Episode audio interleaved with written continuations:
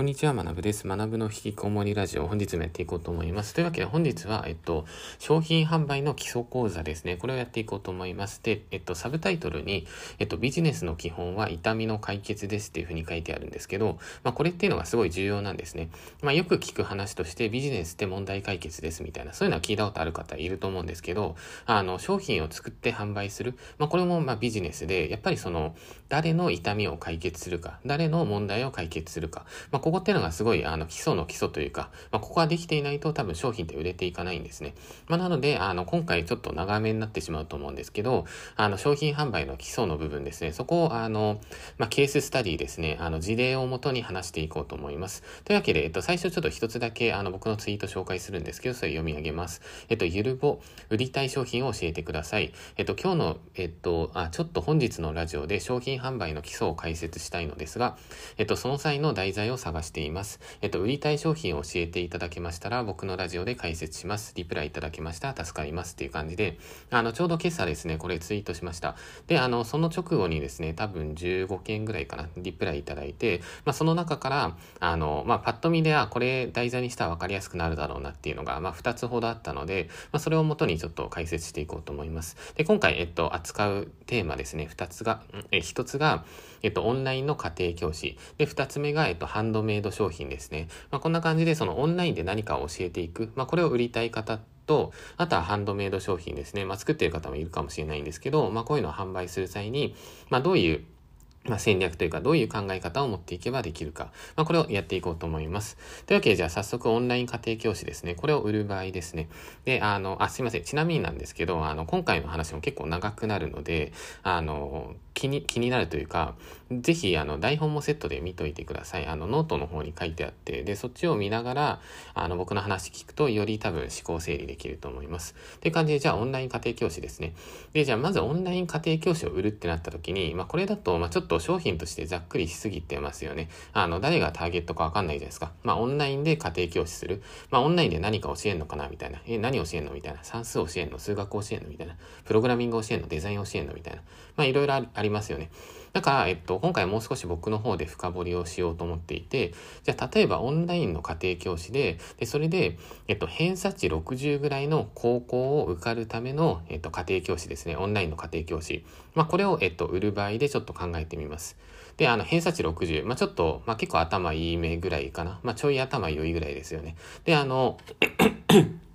まあ、これを売るってなった時に、まあ、ちょっと結論から言ってしまうと、あの、ぶっちゃけこれは多分売れないんじゃないかなと思っていて、で、なんでそういうふうに思うかっていうと、あの、僕自身ちょうど、えっと、高校受験していた時、偏差値60ぐらいだったんですよ。で、えっと、偏差値60の場合って、まあ、それぐらいの人って、まあ、結構いっぱいいるじゃないですか。で、いっぱいいて、で、それで、じゃあ、わざわざ、その、オンラインの家庭教師そこで頼むかって言われたら、まあ、基本頼まないですよね。なんでかっていうと、僕はその、高校の時だと、えっと、あれか、予備校、予備校じゃない、寸大か。まあ、寸大予備校っていうのがあったんで、まあ、大手の塾ですよね。まあ、そこに行ってました。で、なんでそっちに行くかっていうと、まあ、そっちの方が友達もいるし、あと、まあ、合格者とかも多いから、まあ、実績も多いわけじゃないですか。で、あとはそのオフィス、オフィスっていうか、その自習室とかもあるし、みたいな。まあ、設備も揃ってるし、みたいな。だから、あの、わざわざ、あの、なんていうんですか、オンライン家庭教師頼む必要がないですよね。まあ、だから、こういった、その、偏差値60の高校を受かるためのオンライン家庭教師。まあ、こういう感じだと、多分コンセプト的に多分売れないと思うんですね。じゃあ、続いて、ちょっともう一つ例を出していきます。で、これ何かっていうと、えっと、東大生が在籍している家庭教師ネットですね。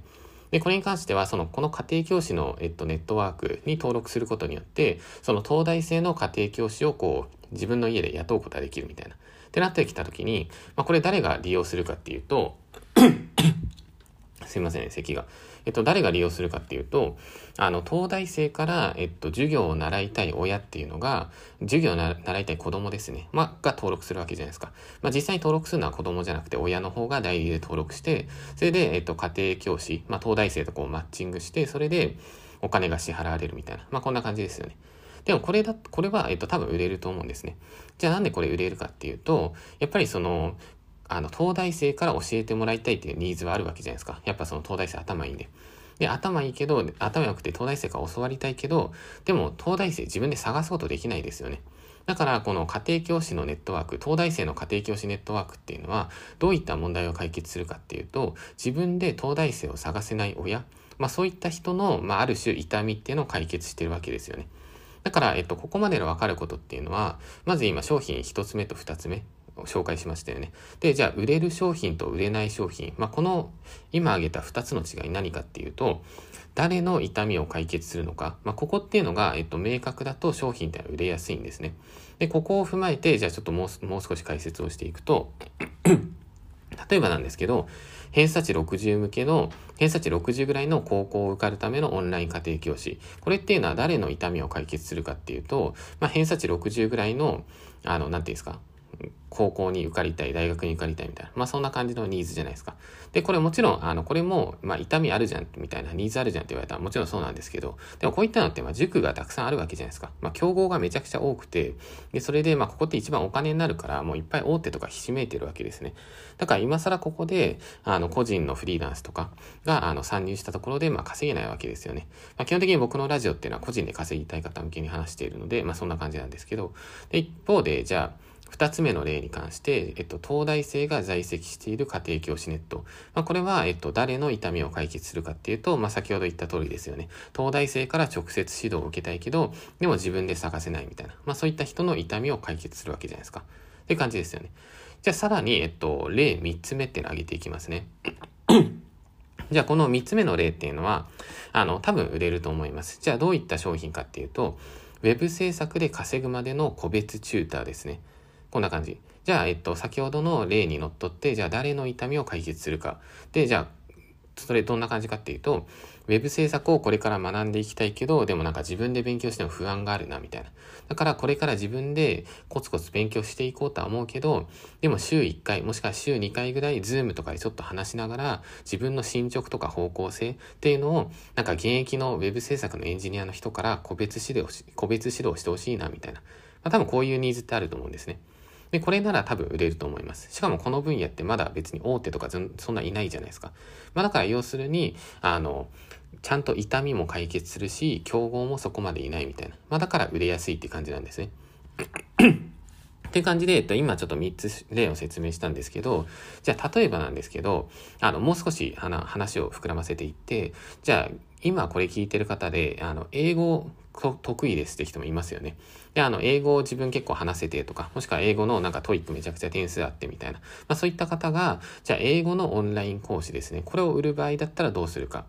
じゃあ英語のオンライン講師って誰の痛みを解決しますか？これって、あの、シンプルに言うと、えっと、英語を学びたい人。まあこれの、えっと、痛みを解決しますよね。痛みっていうか問題意識。でも、ここまで聞いてわかる通り、あの、英語を学びたいっていう痛みって、まあそんなに、まあ、強い痛みじゃないというか、まあ多分なんか英語のオンライン講師ですみたいな感じで言っても、まあそんなに売れ売れなさそうなイメージって多分皆さん湧きますよね。じゃあこの際にどういうふうにあの売っていくか、自分の英語力、もしくは自分の、まあ、数学の力とかでもいいかもしれないんですけど、そういう自分の持っているスキルっていうのをどうやって売っていくか。先ほどのウェブ制作とかみたいな感じで、まあ今トレンドの分野とかだったら、まあその別にそんな工夫しなくても売れやすいんですけど、まあ英語とかってなってしまうとやっぱ競合が増えちゃうわけじゃないですか。で、じゃあどうするかっていうと、えっと、ここに関しては結論から言うと、あの、信頼っていうのを例えばその大手企業から借りてしまうんですね。こういうことができると、あの、売れやすかったりします。で、これっていうのは、その元陸ってよく聞いたりするじゃないですか。元陸ードみたいな。元陸がこれやってますみたいな。で、あれ、ああいう元陸ってなんでブランドになるかっていうと、あの、リクルートっていう会社が素晴らしいっていうふうにもうブランディングされているから、だから元陸、もともとリクルート出身だった人っていうのも、まあ多分素晴らしいよねっていう、まあ要するに看板を借りてしまってるわけですね。じゃあ英語の場合どうしたらいいかっていうと、まあ僕英語の大手の塾とかそんな知らないですけど、まあ例えばグロービスっていう多分英語の塾かな。まあなんかあるじゃないですか。だから自分がその英語の個別指導とかで何かこう商品を売っていきたいんだったら、自分はもともとグロービスで講師をやっていましたみたいな。まあこういうふうな訴求をすると、まあ売れやすいわけですね。あの、元陸も元グロービスグロービスも一緒なんですけど、あの、大元が信頼されているから、そこから独立してる人っていうのは、あ、この人もきっといい商品、いいサービスを提供してくれるはずだっていう。まあ、要するに、大手から看板を借りているっていう、まあ、こういう状況を作れてるわけですね。はい。というわけで、えっと、以上がチャプター1なんですけど、一旦その次のチャプターに進んだ後に、今までの話、一旦まとめますね。ちょっとお待ちください。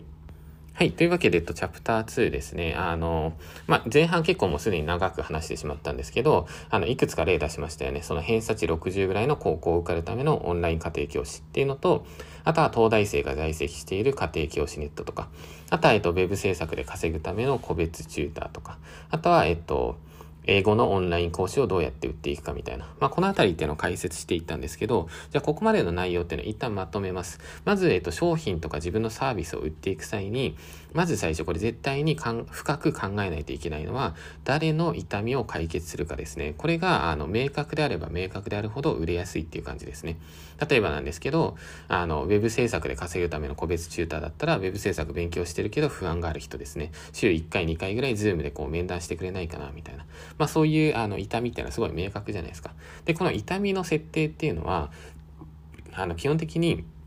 過去の自分の痛みにフォーカスをすると結構分かりやすかったりするんですけど、例えば昔そのウェブ制作で苦しんで、今はウェブエンジニアになれた人だったら、過去の自分を救うようにサービス設計をしていく。まあこういうふうにやると結構イメージ湧きやすいと思います。って感じですよね。でも、えっと、一方で、例えば自分は英語スキルがあるけど、でも英語って別に今話せる人もいっぱいいるし、大手もいっぱいいて、自分だけじゃなんか売れなさそうですみたいな。まあ、こういう方っていうのは、まず一つの方法として、大手から看板借りれないかなみたいな。大手から看板を借りるっていうのは、要するに大手から信頼を借りることできないかなっていう。例えば今英語力あるんだったら何か少し大手のあの英語塾とかに、まあ、短期間でもいいから一回そこで働くんですね。まあこういうやり方あんま良くないかもしれないですけど、でも実際にあの、まあ価値があるというか、あの、まあパーソナルトレーナーとか筋トレもそうですよね。もともとライザップやってましたとかって、ライザップにいましたとかみんな言ってるじゃないですか。あともともとあのゴールドジムでトレーナーやってましたみたいな。まああれ全部看板借りちゃってるわけですね。だそういうふうに、ああいう大手の名前を自分の過去の経歴に載せることによって信頼が増すと。で、信頼増すとサービス売りやすくなるって感じですね。まあ、ただ、えっと、僕の場合だと、あの、大手からあの信頼を借りっていうのは僕は一度もやったことないです。僕もともとあの新卒でベンチャー企業に入ってみたいな感じで、その後独立したので、あのどこからも、えっ、と、看板借りてないですね。じゃあ看板借りずにやっていくにはどうしたらいいかっていうと、まあこれ結構大変な方法ではあるんですけど、もうそ、そこは結論コツコツ実績を作っていくしかないですね。で、どういうふうに実績を作るかっていうと、もちろんその分かりやすい情報を発信していく。これもそうなんですけど、じゃあ自分が英語のオンライン講師としてこう、名を馳せていきたいみたいな。だったら、まずは無料モニターでもいいから身近な人とかに声をかけてで自分がもう絶対完璧に指導するからちょっとあの3ヶ月だけ時間くださいみたいな。でそこであの伸びたらちょっと実績として使わせてほしいみたいな。っていう感じであの身近な友人に声をかけながらそれであのクロージングをしていく。でもし仮にその身近な友人にそうやって声をかけても友人から断られるようだったらやっぱりその分野に対する熱意とかまだ足りてないと思うんですよねだからあのそんな感じでまずは身近な友人から無料モニターそこで信頼を貯めていくそこから徐々にこうのし上がっていくみたいなまあこんな感じですねはい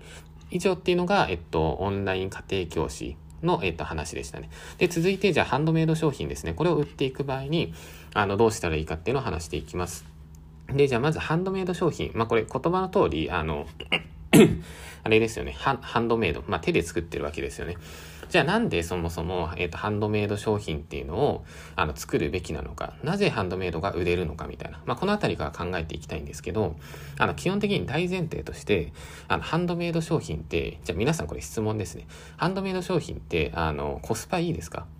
ハンドメイドって、なんかどういう価値ありますか？あの、基本的に、あの、まあ、もういきなり答え言ってしまうと、ハンドメイド商品って基本的にコスパめちゃくちゃ悪いですよね。で、なんでかっていうと、今の時代だったら機械とか、まあ、もしくは AI とかマシンとかもいっぱいあるわけじゃないですか。だからなんか、例えば皆さんが使ってる iPhone とか、皆さんが使ってるイヤホンとかって、もう工場でも大量生産ですよね。Apple とかだったらもう中国の工場でもガツガツ生産してるわけですね。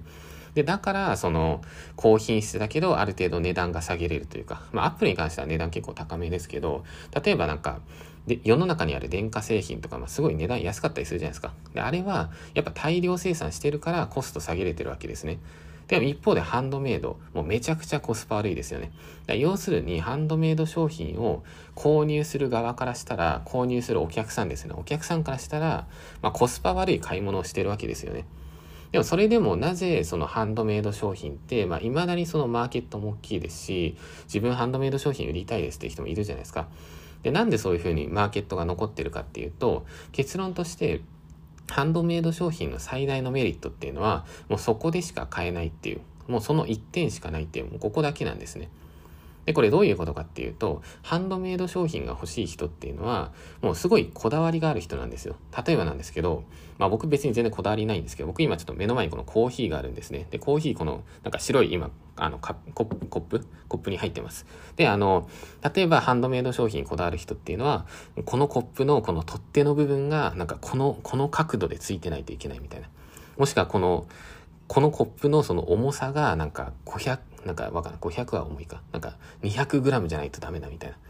なんかその 200g だとなんか登山にめちゃくちゃ最適なんだみたいな。よくわかんないです。まあそういうのあったりするわけじゃないですか。だから要するに、ハンドメイド商品を欲しがる人っていうのは、あの選択肢っていうのを2つしか持っていないんですね。で、ここ超重要なんで覚えてほしいんですけど、選択肢の1つ目っていうのが自分で作る。もしくは選択肢の2つ目っていうのがハンドメイド商品を買う。これだけなんですね。だからハンドメイド商品のマーケットっていうのは、もうその一人一人の作ってる人の、もういかにそのこだわりがあるかっていう、まあそこが一番の価値になってわけ、価値になっていくわけですね。なので、あの、まあ、ここまで今話したじゃないですか、ハンドメイド商品の話。じゃあ、ここまでの話っていうのを一旦その、じゃあ法則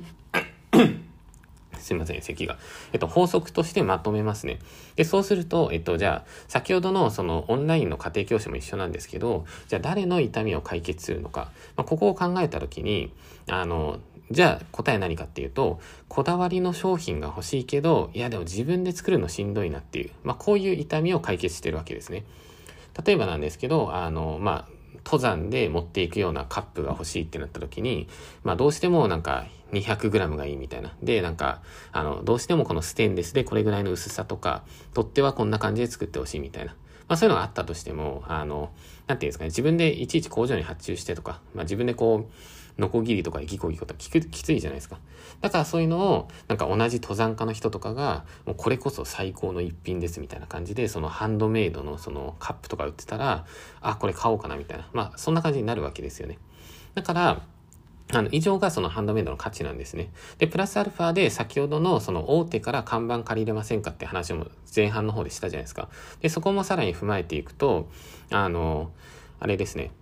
例えば、そのハンドメイド、ハンドメイドだと大手とかそんなないか。まあ大手とかちょっとなさそうなんですけど、例えばじゃあハンドメイドとかで、あの、最初信頼ゼロだったら、あの、一旦その、まあ身近な友人向けにちょちょこちょこと作っていって、そこであの小さく販売をしていって、そこからこう口コミをもらっていくみたいな。まあ要するにその、体験モニターみたいな感じですよね。まあそこから集めていくみたいな。まあ基本ビジネス全部一緒ですね。あの、大手から信頼を借りる。で、それができないんだったら、身近な友人とかに、こう、まずは小さく体験してもらって、そこから無料の、無料っていうか口コミっていうのを集めていって、まあそれで徐々に売っていきますと。まあそんな感じですね。じゃあ続いて、えっと、そうですね。まあちょっと、あの、一旦すいません。チャプター区切ります。チャプター区切った後に、ハンドメイド商品こんな感じだったら多分売れますよっていう話。まあそれをして今回あの終わりにしようと思います。というわけで次のチャプターいきます。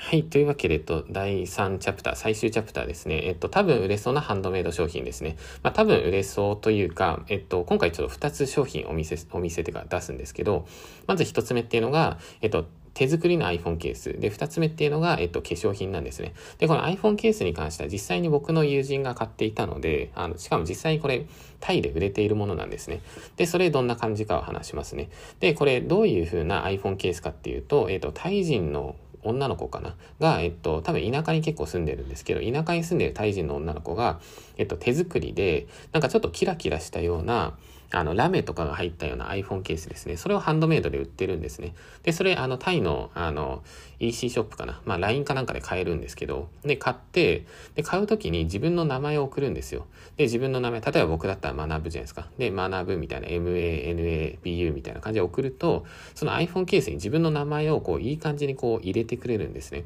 で、それも全部ハンドメイドでやってると。で、確か1個それが、まあ、1000円、2000円とかそんなもんだったんですけど、まあ、普通に結構安って思うじゃないですか。でもタイの田舎でそれをハンドメイドで1個2000円とか、それぐらいで売っていけば、もう楽勝で生きていけちゃうんですね。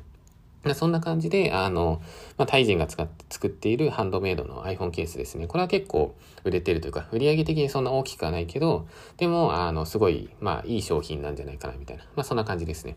で、続いて2つ目が化粧品で、まあこれ僕自身が欲しい、ちょっと欲しいなって思うぐらいのものなんですけど、あの、まあ基本的に世の中にある、まあ飲み物もそうですし、食べ物もそうですし、まあなんか、まあ野菜とかもなんか全部そうだと思うんですけど、あの保存料とか着色料とかめちゃくちゃ入ってるじゃないですか。で、あれ別にまあ多少入ってる分にはいいと思うんですけど、でも、あの、オーガニックの野菜と、なんか普通の野菜とかっていうのをこう同じ部屋に置いておいたりすると、もうオーガニックの方が明らかに早く腐っていくんですよね。で、あの、普通の野菜って全然腐んないみたいな。で、これってなんか果たしてどうなのみたいな。まあそういうの僕結構普段思ったりしていて、で、それであの、まあなんか嫌じゃないですか。自分の体にどんどん薬品が入っていくみたいな。で、プラスアルファで化粧品とかもそうだと思っていて、僕の場合だと結構肌荒れとかしやすいので、まあ、どの化粧水がいいんだろうとか、どの、えっと、乳液がいいんだろうとか、まあ、常にこう あの、いろいろ探したりしているわけですね。で、そうなってきた時に、まあ、やっぱり、まあ、なんだかんだでその天然のもの、オーガニックのものがいいんじゃないかなみたいな思ったりもしていて、で、化粧品とかってやっぱり保存料もすごい入ってるわけじゃないですか。だから、あの、保存料を使わずに、えっと、化粧品を作るみたいな、化粧水を作るみたいな。ってなってきた時に、こういった化粧品って、まあ、多分普通に、あの、消費期限というか、まあ、腐っていくと思うんですね、時間が経つと。だから、なんていうんですかね。普通に考えたら、そんな腐るものなんて使いづらいじゃないですか。でも使いづらいからこそ、やっぱり、あ、だからこそなんかその天然だよねみたいな。まあそういったあの、まあブランディングにもつながるし、まあ実際そうである、そうなわけじゃないですか。だから、えっと、保存料を一切使っていないような化粧品みたいな。まあそういったものっていうのも、まあすでに売られてるんですかね。まあこういうのもいいんじゃないかなっていう。例えばなんか、これ買ったら1ヶ月以内使ってくださいみたいな。本当にも天然で作られてますみたいな。まあそういったものとかですね。こういうのは、あの、ハンドメイドじゃないと、まあ多分厳しいんじゃないかなとは思いますね。あの、本当に爆売れするような商品だったら企業がガツガツ工場で作れるかもしれないですけど、まあでも基本結構そんなニーズがめちゃくちゃあるわけじゃないと思うので、本当に一部の、なんか本当に肌をこう大切にしたい人とか、まあそういった人向けに、あの、小さく販売していく。まあそしたら、あの、結構いいんじゃないかなみたいな。まあそんな感じですね。はい。というわけで、えっと、今回もちょい長めになってしまったんですけど、まあ長めって言っても20分ぐらいか。まあそんな感じですね。あの、何でしたっけ？今回は、えっと、商品販売の基礎講座ですね。これをかいあの解説していきました。で、あの、今回覚えておいてほしいことの、まず一番重要なことっていうのが、えっと、ビジネスの基本の、えっと、痛みの解決のところですね。自分が作る商品っていうのは誰のどういった痛みを解決するか。ここをまず明確にしましょうと。で、明確にした後に、でも痛みを解決する。例えば自分英語を教えますよみたいな。あなた英語を話せなくて心痛いですよねみたいな。って言っても、いや別になんかそれじゃ、それだけじゃ売れないんですね。でもそれだけじゃなくて、プラスで自分の信頼度っていうのを高めていく。で、信頼を高めるには、無料モニターとか、自分の身近な友人とかに、まずはサービスを提供して、そこで口コミとかを集めていくとか、まあ、口コミだけじゃなくて実績を作っていくとか、まあ、それはもちろんなんですけど、プラスで、例えば大手から看板を借りれないか、あの、例えば、今、英語力めちゃくちゃある方だったら、一旦その大手の英語スクールとかに、なんかさらっとこう就職というか、まあ、一旦働いてみて、で、そこで、あの、何て言うんですか、元、元グロービスですみたいな。もしくは、まあ、元リクルートですみたいな。まあ、そんな感じで、こう、自分の株を上げれるわけじゃないですか。まあ、そういったのも結構いいんじゃないかなっていう感じですね。はい。というわけで以上が、えっと、商品作成と、まあ、コンセプトの作り方のところですかね。で、えっと、これちょっと次回も続けていこうと思います。次回は、えっと、今回は、あの、オンライン家庭教師とハンドメイド商品っていうの、この2つを、あの、どうこう商品コンセプトを作っていくかみたいな話したじゃないですか。で、明日のあのラジオに関してはマーケティング戦略話していこうと思います。例えば、あの、オンライン家庭教師で、じゃあ、ウェブ制作で稼ぐための個別チューター。まあ、これを商品にするとして、まあ、どういうふうにネットで販売していくか。で、ネットで販売していって、で、ある種、その、まあ僕の場合だと、まあ自動化する場所までいつも考えたりしてるんですね。だからそのあたりも踏まえてやっていこうと思います。ハンドメイド商品も一緒ですね。どうやってハンドメイド商品をこう認知させていくか。まあ、インスタにただポストするだけみたいな。僕はそれじゃ全然足りないと思っているので、まあ、そういうのをあの話していこうと思います。というわけで、えっと、今回、えっと、学ぶの引きこもりラジオ以上となります。って感じで、あ今日ちょっと咳が多くてすいません。全然あの、風邪とかじゃないんですけど、あの、あれなんですよね。僕結構朝起きて、なんか 2, 2時間後ぐらいにこのラジオをいきなり撮ってるんで、あの、なんか喉が温まってないというか、だからちょっとルーティン変えようかなと思っていて、筋トレし終わった後にラジオ収録にしようかなみたいな、最近ちょっと悩んだりしています。そうすると、筋トレ後って体がこう温まってるから、あの、咳とか出なくなるんですよね。朝だとなんかどうしてもこう喉がカラカラしてしまうというか、まあ、そんな感じなので、あの、まあ、ちょっとそこも考えつつ、まあ、引き続きラジオを楽しんでいこうと思います。というわけで、あの、今回以上となります。それでは、今日もコツコツやっていきましょう。お疲れ様です。